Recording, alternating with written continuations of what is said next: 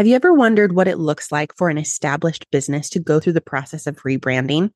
Today, you're going to find out. I have with me as a guest my close friend, business coach, and marketing expert, Melissa Rogers. She has been in the online business space for a long time and has seen many evolutions. And she's here to talk to us about the evolution in her own business over the last year in transitioning from the self made mama to a more personal brand, Melissa Rogers. So, we're going to talk through the logistics, like the technical stuff, the decisions that she had to make, and also the visual details, what design challenges she faced and choices she made to elevate her brand and her ideal client. Grab a drink, get cozy, and let's get started. You're listening to Aesthetically Speaking. On this podcast, we're talking about all things branding logos, colors, fonts, and the strategy behind it all. Seems like these days it's easier than ever to build an audience, but harder than ever to stand out online. My name's Rebecca, and I'm a brand strategist and designer. I'm here with my sister Abby, a lawyer who needs a creative outlet. Together, we're going to talk about how to bring your brand to life. I'm here with Melissa. So, tell us about your business and your background for anybody who lives under a rock and doesn't know who you are. Well, I don't know if that's true. I think that's a conversation you and I have had all the time, like frequently, but probably by now more people should know about me. That sounds really conceited, but you know what I mean? Like, and branding is a big part of that. Yeah. Of why that's not the case. So I often feel like I'm kind of like a like a kept secret mm-hmm. and not very well known, but hopefully that changes in the future. So my name is Melissa. I am a mindset coach and marketing consultant. I like to make that differentiation as opposed to kind of blanket calling myself a business coach because mm-hmm. I think there's a pretty significant difference between coaching and consulting. And I don't know if everybody out there kind of like on the internet understands that or mm-hmm. or knows that. So I like to blend the two because I think both are absolutely necessary. Mm-hmm. And my background is done for you marketing. So I I left my corporate career in project management and started freelancing, initially doing copywriting, but as we've also discussed frequently, copywriting is one of those things, especially as a beginner business owner who doesn't really understand positioning mm-hmm. or how to get yourself in front of higher paying clients and bigger businesses. Mm-hmm. Copywriting is a very hard sell to a small business. Mm-hmm. So I quickly realized that that wasn't going to be enough on its own. Taught myself how to build websites and mm-hmm. realized that that was something that I had a bit of a knack for, and mm-hmm. people really wanted to work with me in that capacity. So I just kind of combined the two. So I ended up doing essentially brand strategy, web development, web design, and copywriting all rolled into these drastically underpriced packages um, that I that I would burn myself out delivering uh, over yep. and over and over again, which yep, I think is the story for for everybody as oh, they yeah. as they get going. And a few years into that, I found I was doing more and more consulting. So people would mm-hmm. come to me for, again, a very underpriced website.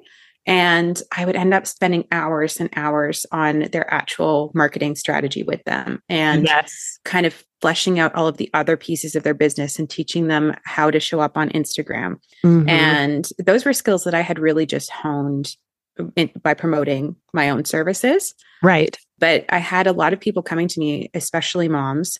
They were like, I know you've got young kids. At the time, I was essentially a foster parent for my three youngest siblings as well. So I had four kids. My husband was working shift work and I was doing this this freelance business and everybody just kept asking me how how are you doing it like yeah how do you even have the room in your head to know what to write on instagram yes. right now you know, questions like that. And so I had no real exposure to business coaching or that space yet. So this is way back in the era of Jenna Kutcher was like the only one okay. talking about this, right? Yes. Yes. I didn't really know what to do with all of these requests and all of this kind of attention that I was getting. Yeah. And so I started a Facebook group and I started going live in that Facebook group every Thursday night because my husband is a, an army reserve and thursday nights are parade nights so even though he has a shift schedule which is hard to plan like a seven day week around yeah. i knew without fail that he wouldn't be home on thursday nights mm-hmm. and that i wouldn't be missing out on time with him or anything like that so i would yeah. sit down with a glass of wine or something and, and i would go live and essentially answer the questions that had come in during the week. And that Facebook group uh, was originally called Real Mother Hustlers and eventually called Self Made Mamas. Okay. I'm trying to remember. I think I might have found you through that Facebook group. I was trying to remember how I found you in the first place and I couldn't. Oh, I can't remember. But it might be on I'm like, oh yeah, the name Real Mother Hustlers is sounding super familiar to me. Yeah, and that's that's old. Like if you remember that year in OG. So that's actually a good branding cautionary tale. Yeah. So that's the story of how I learned about trademarks because somebody in Connecticut had trademarked Mother Hustle. Oh yeah. And so I received a cease and desist letter for my little Facebook group and an Instagram account. um, and had no idea what to do. Checked it with a lawyer, and they were like, "Yeah, like you know, even though you're in Canada, yeah, are selling to a U.S. audience, you are probably at risk. So you're better off, better off yeah. changing things." And that's how Self Made Mama started. Oh my gosh. I actually feel like getting, not getting sued, but getting a cease and desist or having some kind of conflict like that is kind of a rite of passage for business owners. And I think so, yeah. So flipping scary. Oh my gosh. It's especially so like not to to be offensive, but Americans are so much more litigious than oh, yeah. Canadians. So and at the time I had done mostly working, I was mostly working with Canadians in a done yeah. for you capacity, sending individual invoices and stuff like that. So I did not have the level of exposure to the American market that I have now, mm-hmm. where over 60% of my customers are Americans now. Yeah and I just I wasn't familiar and it just it blew my socks off. I was I was so oh, scared. yeah, it's awful. Yeah, especially it, as women when you're so ingrained. Like I'm I, am i am going to do it perfectly, and I want to hurt anybody's feelings. Yeah, like they're mad at me. Mm-hmm. And also, like you know, a bit indignant. We're we're doing different things here. Like, yes, I just there. I had a couple experiences early on where older, more established women would come across me and and do kind of shady things like that, mm-hmm. you know, unnecessarily. And it really, yeah. um, I think those were formative experiences in the, yeah. the way that I knew that I wanted to do business. Mm-hmm. Yeah. I feel like that's happened to you more than is fair. But I wanted to go back because I wanted to ask you how you distinguish coaching versus consulting. Mm. Because I never call myself a coach, but sometimes I wonder yeah. if that would make more sense to people because it's becoming a term that's more familiar. Yeah. So I have used coach very liberally because it is what people are searching for. So mm-hmm. if you're going for sort of search optimization on a social media platform, coach is typically what what people are looking for. Yeah. In the B2B space. But I think coaching first of all you can get coaching specific certifications. Right. And usually what you're doing is you're you're purchasing training and a framework from somebody who has like developed that as a business in in and of itself, right? Right. Yeah. So consulting, you're taking your particular expertise and experience and education in a given field, and mm-hmm. you're offering a- advice and tangible action steps and things like that with the purpose of creating results for the person yeah. for the person or the company that you're offering the advice to. Coaching is more so about facilitating their decision making mm-hmm. process and helping to guide them in some kind of transformation. Mm-hmm. So that's why I make the distinction between, you know, you can't really be a mindset consultant. So, right. you know, mindset coach and a and a marketing consultant because I want it to be clear right from the get-go that you're not getting you're not getting a lot of woo from me in the marketing sense. You will right. get a lot of mindset work, but you're we're not doing you know spiritual marketing or whatever you want to call it we're looking at your your data. We're yeah. like we are doing things in a very technical and pragmatic way. Mm-hmm. and then the mindset piece comes along and is woven through everything because if you're not right your business isn't going to get right. Right. Yeah. I feel like you strike a very good balance between you should like what you do for your business but there are also some legitimate structural things that you have to work with. 100%. I think we've had this conversation where yeah. I'm like, I hate making reels. Like, I just don't like doing it. And it's like, okay, you should enjoy what you do so that you can do it more quickly and effectively and blah, blah, mm-hmm. blah. But also the best way to grow on Instagram is to create video content. 100%. So you have like you have to face that reality and yeah. then make the decision. So I kind of like that blend of the mindset and the marketing and I really like the distinction between coaching and consulting. That definitely aligns with how I feel like I help my clients. And there probably is some coaching that I'm doing in there too. If I'm yeah, I think honest. with your level of experience, you were probably naturally coaching people, and you're like you are a very encouraging person. Like even you know in our mastermind chat and things like that, like the kind mm-hmm. of input that you provide when people ask questions. Like I can totally see you, you know, having a bit of a coaching role, but but your expertise is very deep and it's very technical. Yeah, and so I think in that respect, you know, being a, a, strategist or a consultant or something like mm-hmm. that is probably more so. If I was describing you, I actually do describe you fairly often to other people in a very non creepy way. But, you know, I typically will call you, you know, like a brand designer and consultant or a brand mm-hmm. designer and strategist. Yeah. Yeah. That's, that's kind of how I've been leaning towards things too. Mm-hmm. So let's go back to you changed Real Mother Hustlers to the Self Made Mama, or was it just Self Made Mamas? I think it started just as the Facebook group. So the Facebook okay, group was just self-made mamas and I was still just doing my my web and, you know, web brand and copy stuff. and we were just hanging out in there and then we went through the the classic 2017 2018 Facebook group evolu- evolution mm-hmm. where it started out really good and, and, then was like inundated with MLMs yes. and became not very good. yeah. so we went through that cycle but by then i had really honed in on instagram as as a place okay. where i was showing up more. So it, was less of an issue. Okay. And when did you start to move towards coaching and digital products? When did that kind of evolution happen? So i think the i had a bit of a crossover period 2018 to 2020 i was doing both.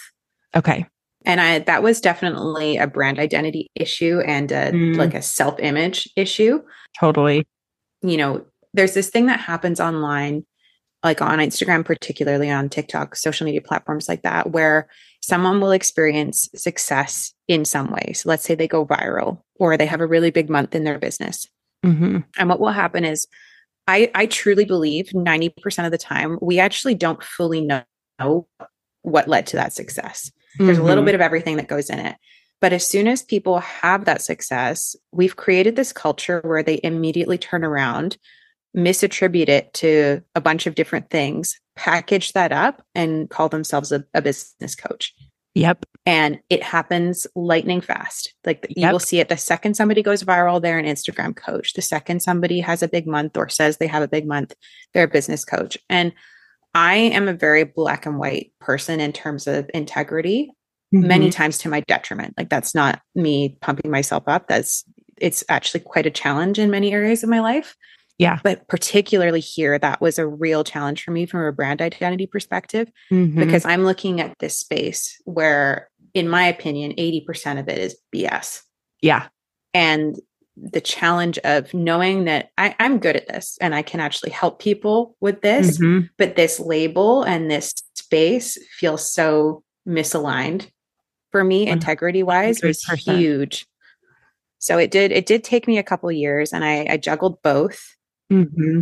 But by the time I was about ready to have my second son, there like the coaching and consulting side had grown so much that there was really no room. I think I did my last website ever a week before I gave birth.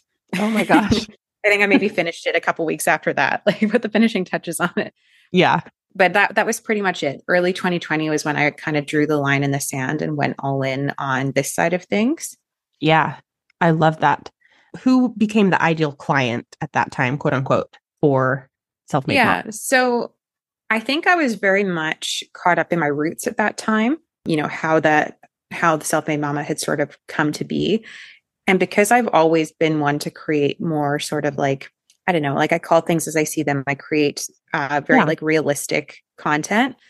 I think that naturally pulled me towards more of a beginner, you know, somebody that was, that did what I did, that was starting their business, you know, with their baby on their hip kind of right. thing.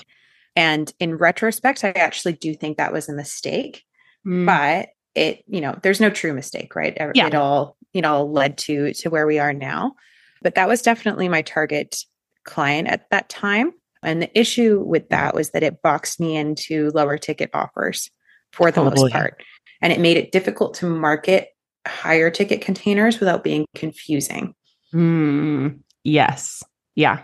Because I mean, I remember because I was in that space, I think when I first really started following you. Mm-hmm. I kind of want to tiptoe into this thing, but I was hardcore on the nap time, bedtime schedule. Yeah. I was not in a place where I could afford to pay for childcare or where that was even in my frame of expectations, I guess. Yeah. And and so it it worked. I think it worked really well. But yeah, mm-hmm. kind of boxed you in. Yeah.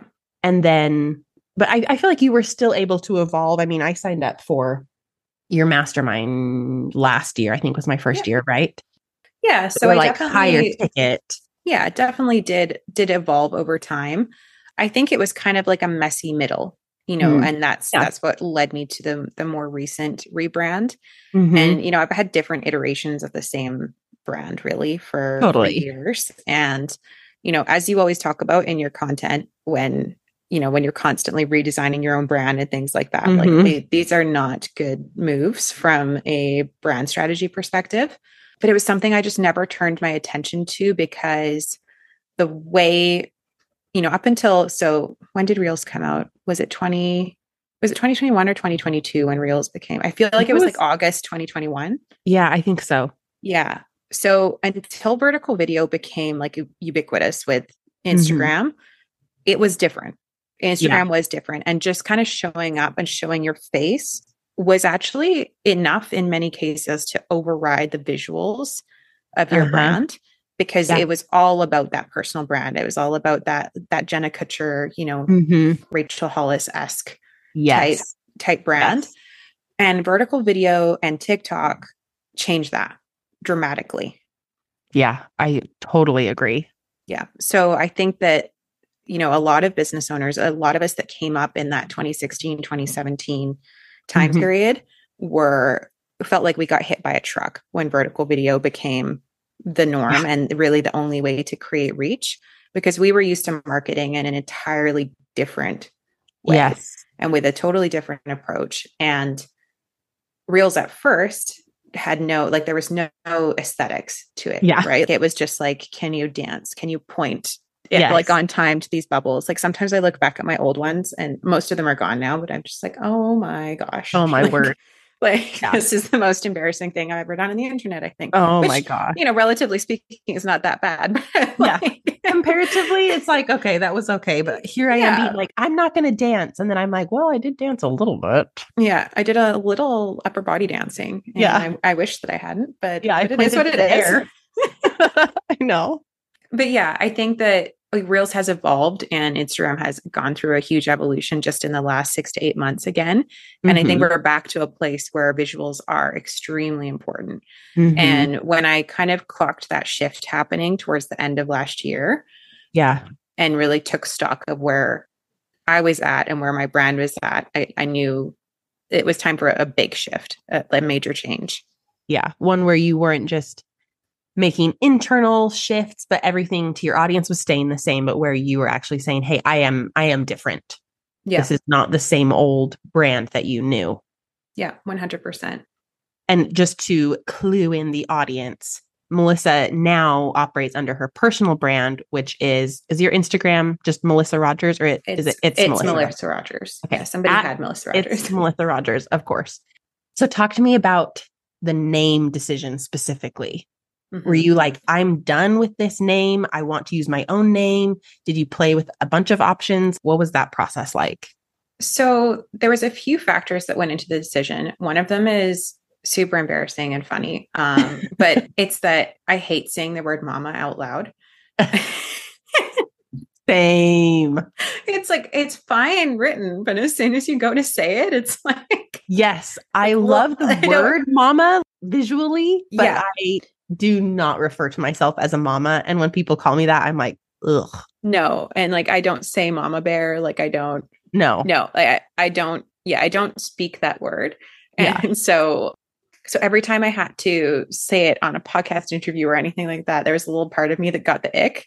Uh-huh. I just I couldn't couldn't deal with it. So that that was obviously not the deciding factor because it, it is actually quite a strong brand name. It is. Um, so, and I I own the trademark to it. I learned my lesson. Mm-hmm. Mm-hmm. So I own the trademark to it, and many of my assets are still branded that way. Yeah. But the the driving factor was I wanted to create a distinction so that I had one a way to kind of wipe the slate clean and pivot my target audience slightly. Mm-hmm. And so that I also had some separation between myself and the company because I have grown this business to the point where, you know, it's not just like a little side hustle. It's not a, a freelance endeavor. It's right. something that could actually be packaged up and sold as a company. Yeah. If I if I play my cards right over the next say like 5 or 6 years. Mm-hmm. But in order to do that, I need a little bit of separation between me as a person and the company. Yes. And I don't, when I think about, like, obviously, I have no intention at this time of selling my company. Sure. But if I were to sell the company, I would not want to sell my personal social media along with it. Right. And so that was a big driving factor for me. I don't mind selling the website. I don't mind selling the email list. I don't, all of those things. Mm-hmm. I do mind selling my Instagram. Yes. I do mind selling my TikTok. Yeah. So there has to be a distinction there for me. So mm-hmm. we're not there yet. We're kind of rolling out the rebrand in phases um, yeah. because we run a very lean team. But over time, what I hope to do is have a have a social channel that has content that is the company that's yeah. probably branded to the podcast. Right. And is separate from me so that if we ever were to package it up and and sell it to someone, it's mm-hmm. it's like that. Yeah. I have wondered with influencers what the trajectory for their business is because you have these influencers who run companies. Mm-hmm. It is a whole team, but it is so dependent on them and their face and their likeness. I I often wonder, hmm, how are they gonna how are they gonna get out of this? Yeah, when they're 45 and they just don't feel like doing it anymore. You know, 100. percent And I and I think you should have at least a vague long term exit strategy mm-hmm. because the reality is that you know the online world changes so fast like mm-hmm. look at the shifts that we've seen even just in social media in the last couple of years it's oh, unrecognizable yeah. and yeah. It, there may be an evolution that you just are not willing to participate in there may be one too many evolutions and you're tired and you want to step away and i think mm-hmm. that you know i think it's important to to protect yourself in a sense because you're yeah. putting so much into it now and have put so much into it mm-hmm. that thinking strategically about what you will do if you don't have it anything left in the tank for it one day is is a good plan. Yeah, I completely agree. And it's so interesting because like you were saying with somebody going viral and then they become a business coach, you see the same thing in the design industry. Somebody will be like, I signed a five figure client and now I'm going to teach you how to do the same thing. And mm-hmm. I'm like, no, no, no. I, I want somebody who has done that their entire career. Mm-hmm. And that's why people are like, oh, do you want to be a design coach? I'm like, no, I'm still mm-hmm. learning how to be the best design studio I can be. Yeah. You know? And so I just think it's not sexy to think so long term, but I think it works so much better. And I would so much rather have sustainable success for a very long time than yeah. like hit it big in August of 2021 and then be like, oh, shoot. Yeah. 100%. And we are seeing the outfall of that right now. I think so I, too. I try really hard to, and I hope I know that some people listening to this won't know me or have followed me, but I they will after that. sometimes this. when I say things like this, I feel like it comes across as harsh or snarky, and it it absolutely is not intended that way. Like I'm saying this with all the empathy in the world, but mm-hmm. I follow many different women entrepreneurs in different niches because I like to make sure I'm not just following people who do exactly what I do, and yeah. I'm on their email list and I cannot tell you how many people are essentially experiencing a total collapse right now yep. because everything was a house of cards. Mm-hmm. And and it nothing was ever done with true sustainability in mind. And mm-hmm. everything was always done with instant gratification at the forefront and sort of like vanity metrics at the forefront. Yeah. And I think that that's exhausting. And I think it's stressful on your real life. Yes. And, you know, we're seeing so many people whose marriages are collapsing for various reasons. We're seeing mm-hmm. people experiencing like massive, significant health issues. We're seeing, if you've been in the in the online business space long enough, like you can tell when somebody needs cash by what they're emailing, mm-hmm. right? Yes. And we're seeing a lot of big names that yes. had seven and multi seven figure businesses scrambling. Yes. It's fascinating to me. I feel like we could have a whole podcast about the rise and fall and rise of courses mm-hmm. and one on one coaching. Mm-hmm. I've seen a lot more one on one coaching come back. I yeah. think as people are struggling with some of those like leveraged offers. Yeah. Anyway, it's super interesting to me. And one of the things that I ask my clients when they're doing like a rebrand is I say, what do you want to happen to your business when you die? Mm. What's the ultimate goal? And it's okay if you're like, I just, I want to be done with it, you mm-hmm. know, or if you're like, I want to sell it or I want to pass it on or I want to, you know, all those different things. But I think thinking that way helps you make better decisions. Yeah, I think so too. And like that idea of of a legacy business or a legacy brand mm-hmm. can be very calming because mm-hmm. it allows you to zoom out. Yes. Yeah, and then you're not so worried about this month or quarter or even like what's happening this year. It allows you to just say this is part of a very very long game. Yeah. And this is the path we're on. And for many people that's going to involve generating income in different ways as the market fluctuates. Yeah. Right? And being okay with that because you have a long term vision. Yes. Yeah. Talk to me about the word self made because I love that word. But where did where did that come to you? What did that mean to you at the time? What does it mean now? I think um, just about everything in my business and life has changed since I first started, except for what that means to me. Mm-hmm. And I think a lot of people don't like this term or they like to they like to rip this term apart. I see mm-hmm. a lot of content that's like self-made is doesn't exist. We all have help and blah blah blah. Yeah, yeah. And that's that's not what it means. Yeah. Right? So for me, it's always meant building something out of nothing. It's mm-hmm. meant breaking cycles, breaking mm-hmm. ceilings. It's, you know, it's about taking sort of your inner strength and your your intellect and all of those things that are innately yours mm-hmm. and creating something of value with mm-hmm. them. Yes. And that doesn't have to be necessarily that's like a super successful business, but I often think yeah. about I think about the difference. Obviously, I serve a variety of clients from a variety of different socioeconomic backgrounds. Yeah. For me, when I started my business, like it, it was do or die.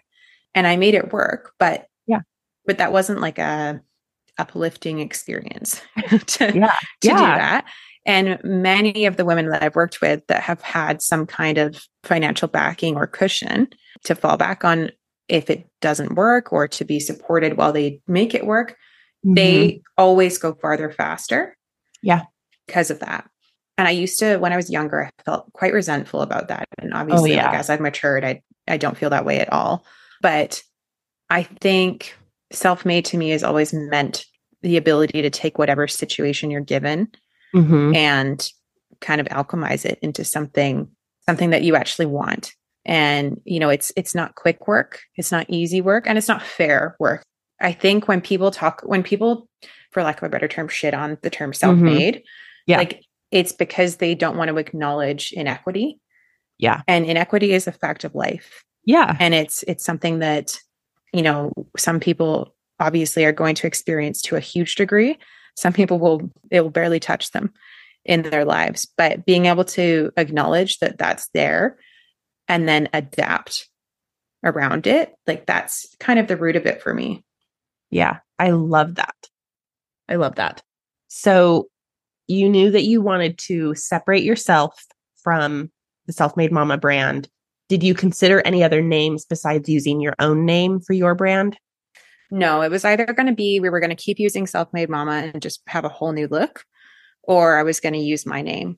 Okay. And I was really hesitant to use my name, but I think that was more of like a mindset limiting belief thing than totally than anything else. And I just you and I chatted about it a little bit and I thought, you know what? Like I think I think it's time. I think it's time to make that pivot.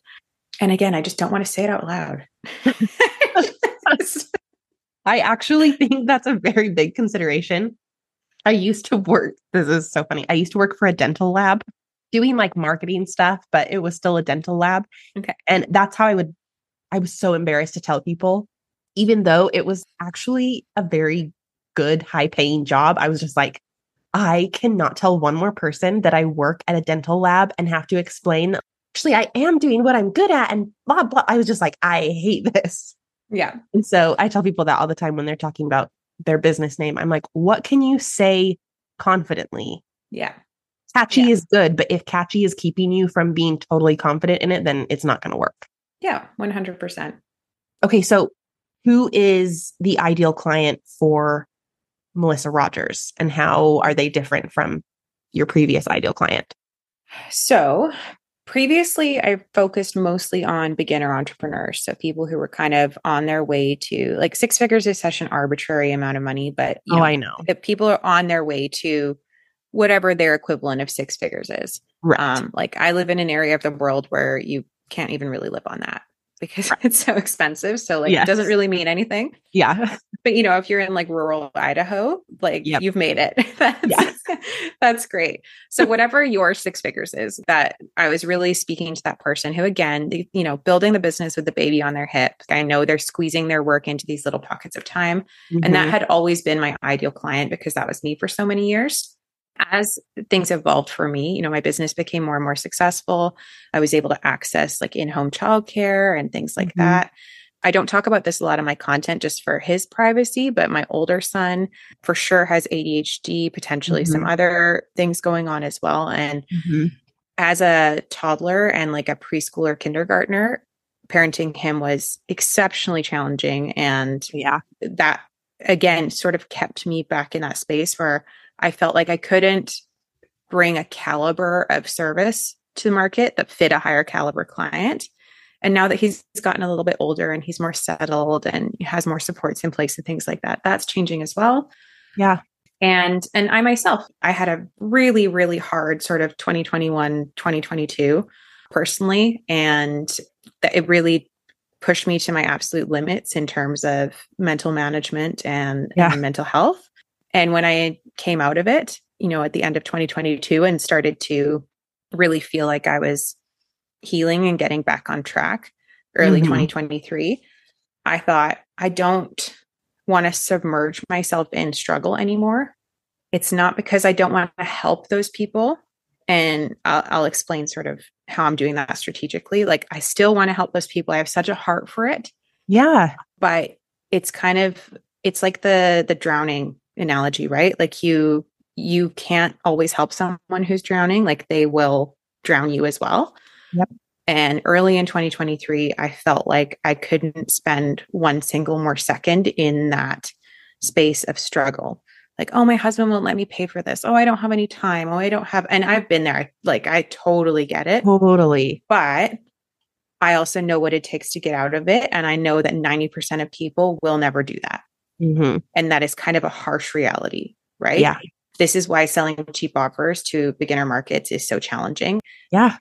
This membership that we have, just literally just because I'm a bleeding heart and I cannot bring myself to abandon our beginners that are in the audience, we yeah. have this membership. It is so freaking hard to sell. Oh my God. Because of the market that we're targeting.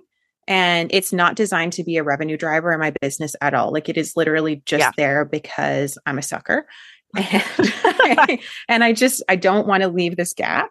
Mm-hmm. But the market, you know, the market that I'm really going for is someone that's a bit more established, someone like yourself, right? You have some business chops. We have lots of business chops. Mm-hmm. You've been around for a while. You're making good money in your business.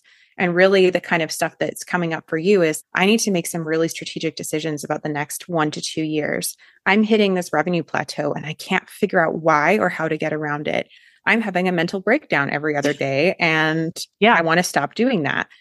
I'm doing this in my business, but this is going on with my husband and it's messing it up. Yep. We have those conversations all the time at this level. And so it becomes the question becomes less how do I make, how do I get a client? How do I make a sale?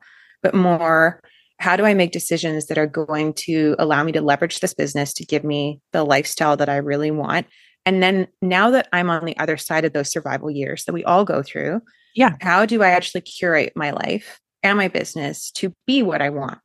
And what what do I even want? Because I've spent yes. the last however many years yes. meeting everybody else's needs. Yeah. And and serving people typically, like most of us start service-based businesses Mm-hmm. or like small handmade product businesses. Oh, yeah. Women statistically, particularly mothers, will go into low revenue business models almost every time. And that's a whole other Oh, my gosh. conversation. Seriously. But, you know, those things are all ways that we make ourselves of service.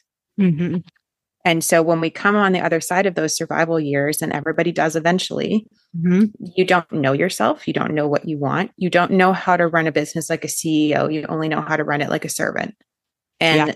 that's who I really want to support in this kind of evolution of my brand because I'm really good at looking at that from the outside and saying, like, this is where the issue is. hmm And this is what we need to to address. This is what we need to heal. This is what we need to rip the band-aid off of. And then we can take these steps. Yes.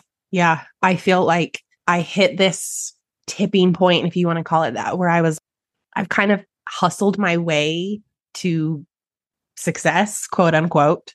Not that Mhm. I've like made it, but you know, and I was kind of like, I can continue doing this, but I don't want to. I'm not Mhm. willing to do that anymore. Yeah. And so, how do I get to the next level without continuing to just run as Yeah. fast as I can? I only know how to do what I've done, but Right. it has to be something else. Right. Yeah. Yeah. What I what I've done is either not going to work any longer or I'm not willing to do it. Yeah. So what are the options? So I I totally see that. Yeah, 100%.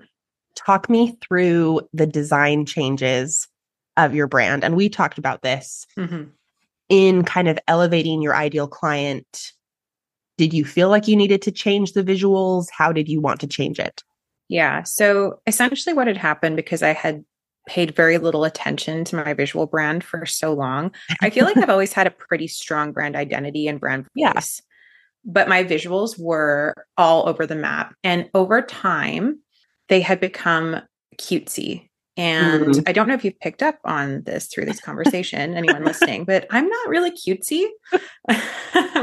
I do like pink. Definitely not how I would describe Um, you. but but cutesy is probably not how anybody in their right mind would ever describe me Mhm. and i started putting putting different kind of like mood boards together and i would just like randomly text them to like long-term clients and, and people Mhm. like you and be like Yeah. what do you think about this and i texted one to brie who's another girl in Uh-huh. our mastermind and i said what does this make you think of and she's like it's um it's uh intelligent and elegant but also says and i was like perfect like that sounds I know like you're me. probably going to beep that out, but it's like, but I was like, that's it. That's the mood board. And that's when I brought it to you yes. and said, okay, I think I know what I want out of this. hmm Please give me your like unfiltered opinion.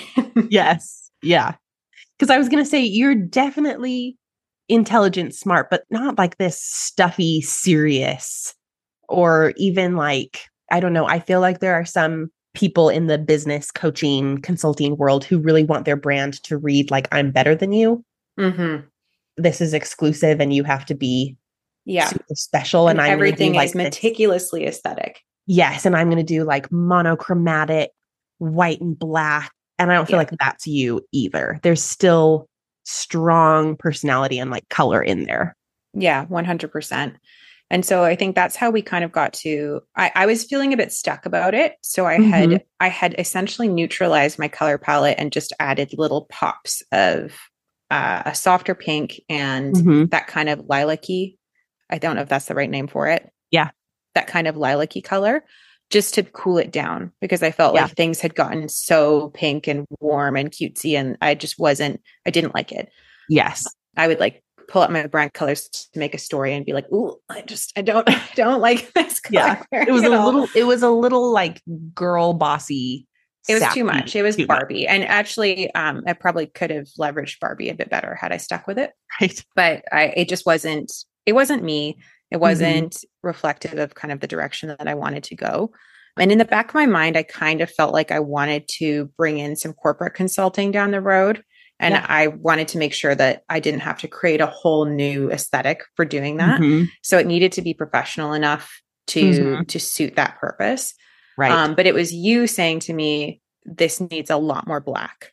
Mm-hmm. That like then the penny dropped for yeah. me because I, I, think because of exactly what you described with the I'm better than you esthetic mm-hmm. I had been avoiding too much black. Right. But as soon as I brought that back in, it, everything just kind of clicked together and I was able to have this kind of just ever so slightly whimsical font, mm-hmm. but like it's still a serif, so it feels grown up. Yep. Um, but it's just got these tiny little whimsical tails here and there, not overdone. And then everything else is very clean. And again, just this tiny little, often semi translucent pops of pink yep. and purple. So, like, they're not overwhelming. They're not, that's not the focus of it. It's mostly yeah. monochromatic. Mm-hmm. But just an, interesting enough, I feel that you're like, okay, like, this isn't yeah. This isn't that I'm, you know, driving my I always try to use a car analogy in this example and I don't know anything about cars. So I'm driving my like super bougie mom car and like doing reels with my like peanut butter leather interior and look uh-huh. how rich I am and so much better than you. Like yeah. I loathe that as a marketing strategy and refuse yes. to do it. Yeah. So I did not want my aesthetic to represent that. Mm-hmm. But you had, yeah, you needed more black in there to make it that more sophisticated level. Mm-hmm. I think the black like anchors it all and makes it elegant, mm-hmm. which is kind of, I think that's elegant is the perfect, I think, balance, right? Mm-hmm. Like I thought about I, all of the, these ideas actually came from just consuming your content, to be honest. Oh but I thought about if I'm going, so my husband's a first responder in an army reserve. So most of our personal circle here where we live are soldiers or police officers. Yeah. And so if we go to a party, everybody is is mostly wearing like athleisure or not very well put together outfits. Yeah. because everybody just wears a uniform all the time. Totally. Yeah. Um, you'll have like the odd trendy person. Yeah. So like for me, if I am if I'm like super duper trendy and like fashionista and I walk into one of these rooms, I yeah. immediately feel out of place and I feel like the their right. their first impression of me is actually not going to be positive as opposed to let's say I wore that to, I don't know like a media event or something it would right. be totally fine but right. those are not the spaces for that and so what I whenever we have to go to something my goal is always to be casual but elegant because I like to dress up yeah I, I like to look nice and I mm-hmm. I, I do value aesthetics but I feel like elegant is that perfect balance mm-hmm. between overly aesthetic and doesn't care. Yeah, I love that. I remember you showed me an image. I think it was the like the desk setup. Mm-hmm. And there was like the one at the desk, and I think she had a glass of champagne. Yeah, Am I remembering this right? Anyway, yeah, she has a glass of wine in one hand and like an iPad in the other, or something. Yes, yes, and it was that perfect blend because I think aren't her like feet up on the desk? I think she's just sitting, but she's wearing like a like a satiny dress. Yeah. It was like, like she's beautifully put casual, together. But yeah, like still put together, still yeah. not schlumpy, you yeah. know? Yeah. 100%. I love that. Okay. So to kind of bring this together, what advice would you give to someone who wants to rebrand or elevate their existing brand? So I think you have to, first of all, make sure that you're not doing it too soon mm-hmm. because I think in the early stages of your business, it's so tempting. And most of us do tweak things and change things like over and over again. And the reality is that yeah. in the early years of your business, especially as a personal brand or a service provider, you don't know. You just don't yep. know what you're going to be. Yep. You don't know what your your real thing is. You don't know your true brand identity. Yeah. And so trying to nail a rebrand or an elevation it, you literally won't be able to because yeah. in six months you're going to feel totally different. Yep. So I think give yourself time to come into yourself. Mm-hmm. And also don't do it from a place of desperation or struggle because then you're not going to get a brand that's actually aligned with right. you. I think you have to be in like a calmer, stronger, more balanced place mentally in order to say like okay, so this is this is what I want this to embody. And then you can do the work of, you know, working with someone to elevate the visuals ideally. Um, yeah. It's very difficult to do that by yourself. Yes. I feel like this, I don't want to call it a rebrand, but a brand evolution for you, let's say, is such a confidence move, like such a power move for you.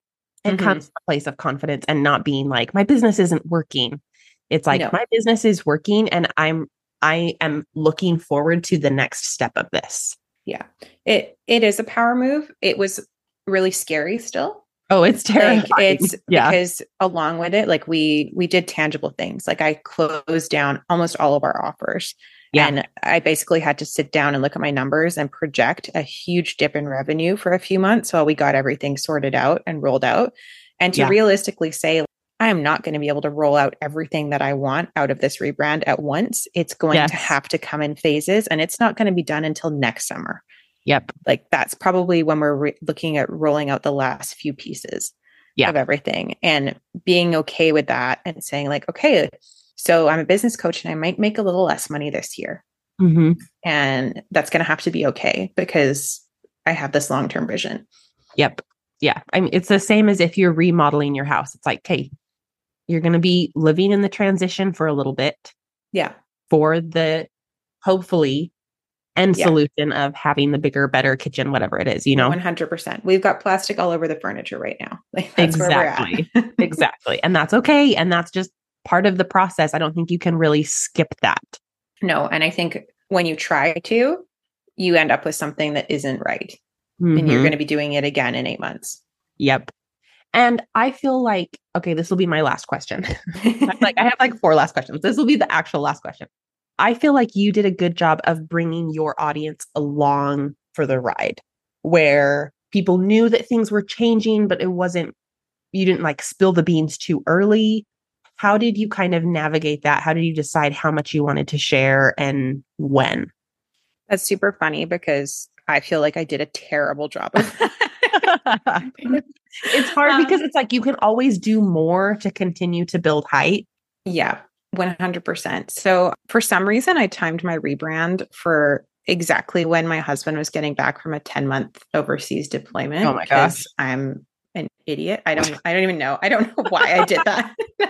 so At the time, it seemed like the right. I was like, new chapter, fresh start, like Yes. everything. And like, that's a terrible idea. Never, if you're listening to this and you're an army family, never ever do that. That is a terrible idea. oh my gosh. So it was a bit kind of like clunky to roll Mhm. out. And Yeah. in the weeks leading up to him getting home and me being ready to to roll this out, I was not in the headspace to Oh, complete yeah. the amount of work required, let Yeah. alone like post about it in a engaging way. So Right. I actually felt like I did a really terrible job of creating anticipation unless you were watching my stories really closely. That's kind of what I do. So yeah. yeah. So so I do have like a core group, a very small, like we're talking a few hundred people that watch my stories religiously. Mhm. And thank goodness for them. Otherwise, I would have relaunched to literal crickets. Yeah. Um, but it wasn't like we launched, you know, we didn't relaunch with an offer right on the table and tons of revenue rolling in. Like it's been a Yeah. slow build, but it is building. So we're, you know, we're definitely headed in the right direction. And, you know, it's the stuff's getting done at the rate it's getting done. Yeah. Oh, I I freaking love your perspective. this is the whole problem with the internet is everybody thinks that everything happens instantaneously. yeah. And it's and like it will feel like that Right. next year when you look at you know look at my social media look at my website you're going to be like oh my god this is uh, so cool." i'm Overnight. saying that now it's going to be a hot mess but but you know you're going to be like wow like this is so polished like how did she do this so fast because your timeline in your head about what other people are doing is super distorted yeah but like the reality is like this is this is going to be at least a year in the making yeah. And that's okay. It's like someone else's pregnancy. It always goes by way faster than my own. Literally yeah exactly the same Yeah. I love that. Okay. If somebody wants to find you or work with you, where can they go? So the best place to connect with me is Instagram or email. So you can find me at it's Melissa Rogers on Instagram. Um, my DMs are always open. Make sure you give me a follow or drop me a comment or something like that, so I kind of see your name and and know to open your DM. Because I don't know about you, but the bots are crazy right They now crazy. in Instagram DMs. So I do miss people sometimes because I'm just like, nope, you just want to Yep. sell me jewelry or something. Oh my, I was literally just going to say the number of messages inviting ambassador. be a jewelry ambassador. I'm Oh my like, gosh. "Ugh." Yeah. So, yes, make sure you're waving your hand in the air if you come find me on Instagram so that Yes. I can be sure to connect with you. You can check out my website, uh, theselfmademama.com. Um, if you want information about programs, coaching, or anything like that, we have three programs that you can enroll in at any time. A beginner level membership. So if you're someone that is just starting out and you want to get to, I hate saying six figures, but your your six figures, whatever that is, yeah. we have a coaching membership for you that you can join. We have a mid level program uh, that Rebecca's in called the C Suite.